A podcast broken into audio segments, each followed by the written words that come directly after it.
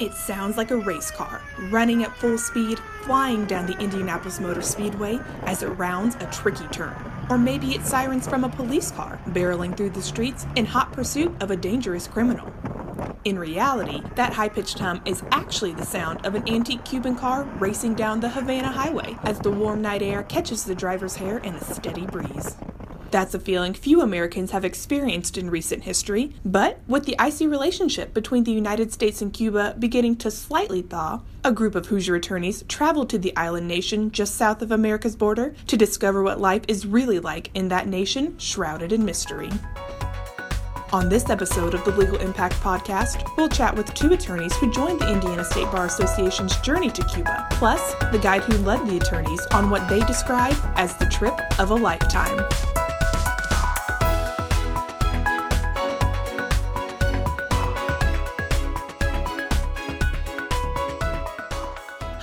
Everyone, I'm Olivia Covington. Thanks for tuning in to the second installment of the Indiana Lawyer's new podcast, Legal Impact. Today we're taking a look back at the Indiana State Bar Association's recent trips to Cuba in January, when a group of 60 attorneys ventured 103 miles outside of the United States to visit the mysterious nation. Though relatively little water separates the Cuban people from Americans, the aftermath of the Cold War and the communist rule of Fidel Castro severed diplomatic ties between the two nations. Efforts toward diplomatic reconciliation began in 2015, but the United States continues to maintain an embargo against Cuban commercial, economic, and financial goods. Despite the remaining tensions, Americans have slowly begun to overtly visit Cuba in recent years, while U.S. airlines have begun offering commercial flights to the island. Those changes enabled the Indiana State Bar Association to sponsor a trip to Cuba upon the invitation of a company known as Cuba Cultural Travel. You know, when I talked with them, I have to admit that I was a little bit I was enthused, but I was unsure because I had the stereotypical images of Cuba in my head. But, you know, we talked many times with Danny and with Michael and did our own due diligence and found out that the what they could provide us would be an incredibly meaningful opportunity for our members.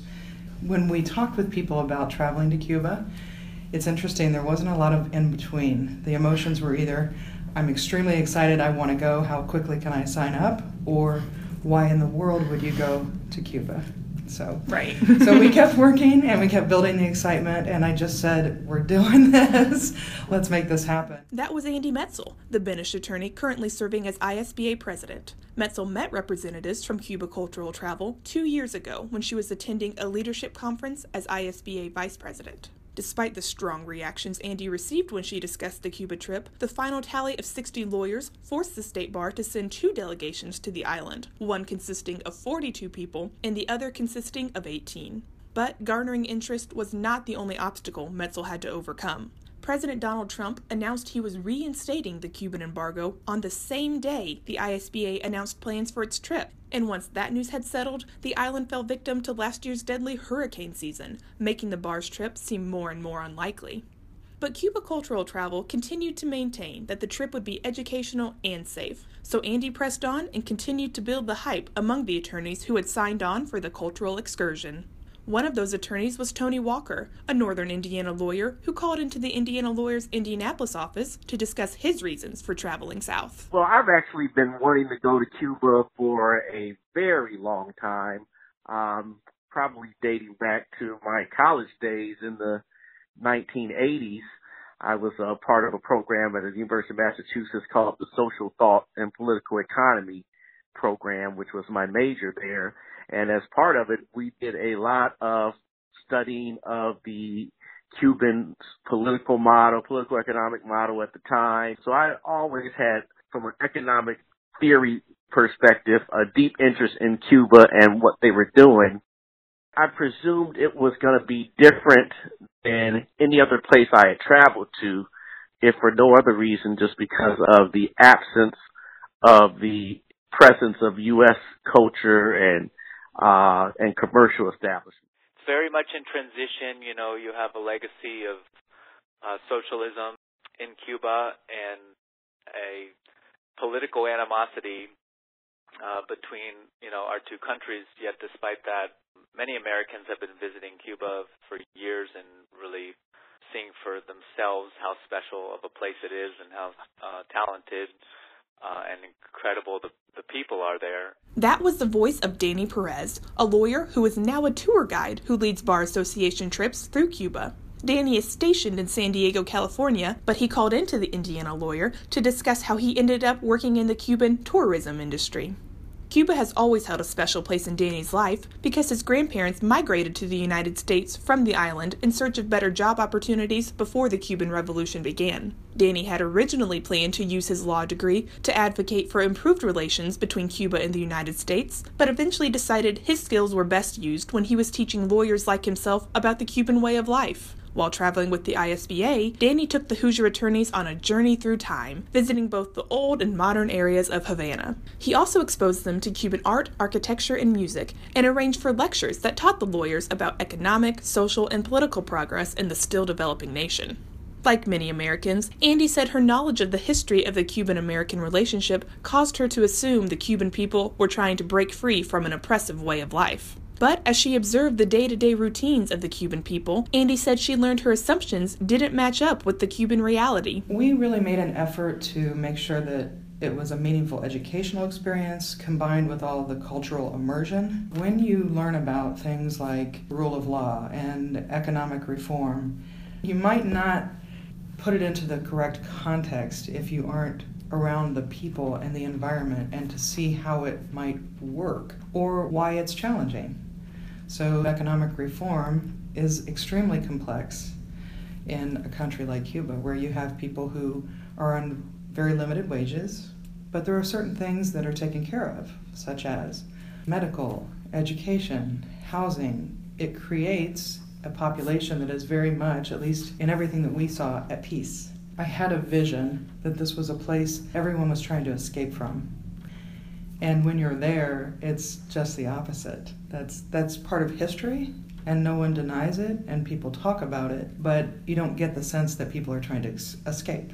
People are trying to thrive. One way the Cuban people have learned to thrive is by taking part in the growing private enterprise market, driven by the country's tourism industry. In the past, Cuban private enterprise has been subject to government regulation and restrictions, but as time has passed, the reins have begun to loosen. Now, Cubans have more opportunities to make money through business ventures such as opening Casa Particulares, or the Cuban equivalent of a bed and breakfast. Perez says he encourages his tour groups to stay in a B&B to get a true sense of what life is like in Cuba, and Tony decided to take that suggestion to heart. That was a fantastic experience. I'm glad I chose to do that other than being in a hotel because it really put you sort of in the life of the community.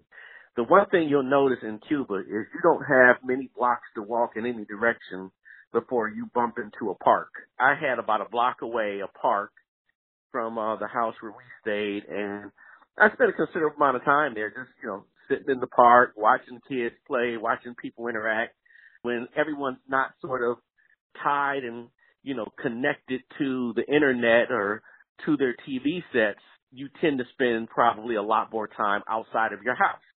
So folks are in the park and it was just provided a great opportunity to be out and just see people interact. And it took me back to what you would sort of see in town squares and smaller communities 40, 50 years ago, where, where, where, the sense of community was still sort of built around person to person interaction in public spaces.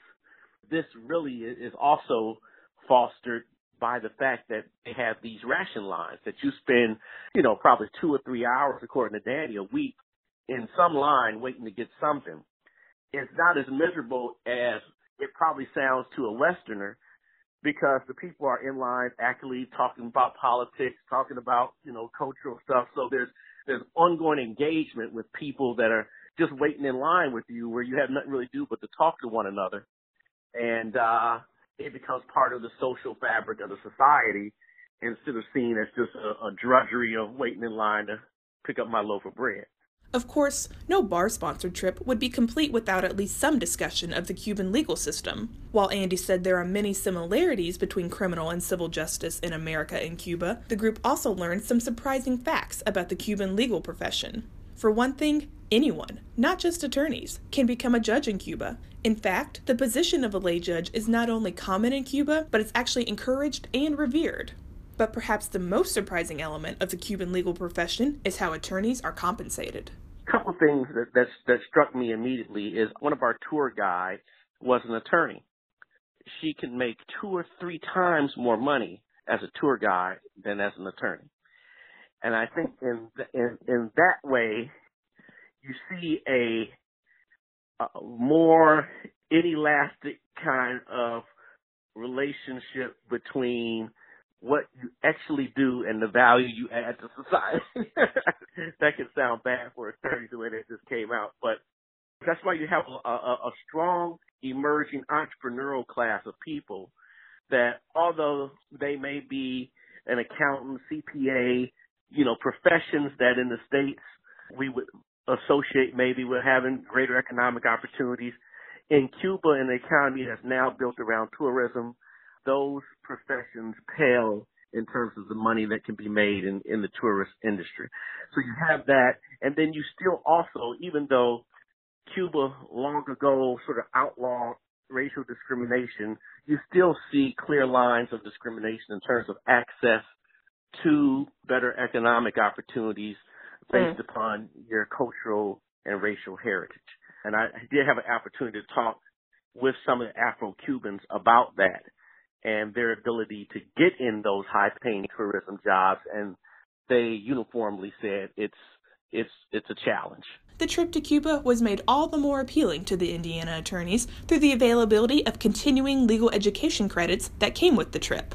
But aside from that perk, Danny said there are numerous reasons why attorneys should take an interest in Cuba. You know, Cuba's in transition, and, you know, they have a mixture of Napoleonic civil law, remnants of, you know, Soviet law, and they really need to continue to develop rule of law, due process, and we can learn from each other in some ways as well. The political standoff between the U.S. and Cuba is a very legal matter.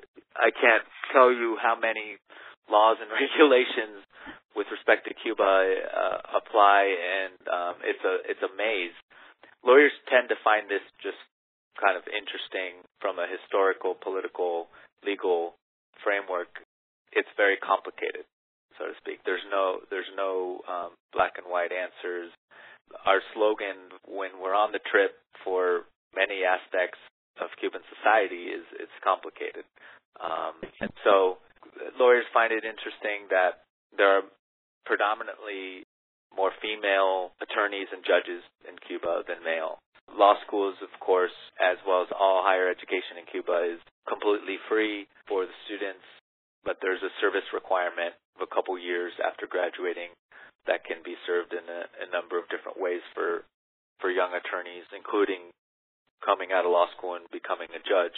The legal system is evolving there with this new influx of private enterprise and the economy is adapting as well the legal system. And but so you're you're witnessing this moment in time. It really is a, a motion picture and you're you're witnessing the country at this moment in time and it's not going to be the same when when you come back in six months or a year even. Uh, there's, so there's a there's a rapid change, and then at the same time, you have a country sort of frozen in time. So, what was the biggest takeaway from the ISBA's trip to Cuba? Well, if you ask Andy or Tony, they tell you that it's that the reality of the Cuban way of life is much different than American perceptions.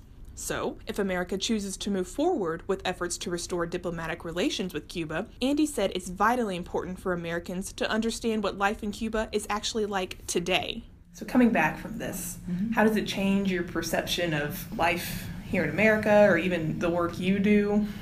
Without getting into anything political, because I don't, I don't think it's necessary to, to, to put your politics at the forefront of the dialogue to say, that you have to have a genuine appreciation for where our culture is today in order to make any strategic advances going forward. And while we can constantly look back at history and we can appreciate history and we can have you know that perspective to work from, it may not be everything that is relevant to our current dialogue. This is a very, very special place. Cuba is like no place I have been in the world, and I've been all over the world. And I can't believe that it's just outside my door is how I feel. I mean, it's so close. It, it is just a shame to think that it would continue on its current path and we wouldn't find a way to progress going forward. As they reflected on their trip, both Andy and Tony said they hope they can return to Cuba one day and soon. Tony also wants to take his kids along on the next trip to give them the opportunity to practice the Spanish they've learned in school and expose them to different cultural practices. Both attorneys said the trip opened their eyes to a whole new world, and they want their colleagues to have the same life changing experience. That's all for this episode of the Legal Impact Podcast. We'll be back with another new episode next month, so stay tuned. For the Indiana Lawyer, I'm Olivia Covington. Thanks for listening.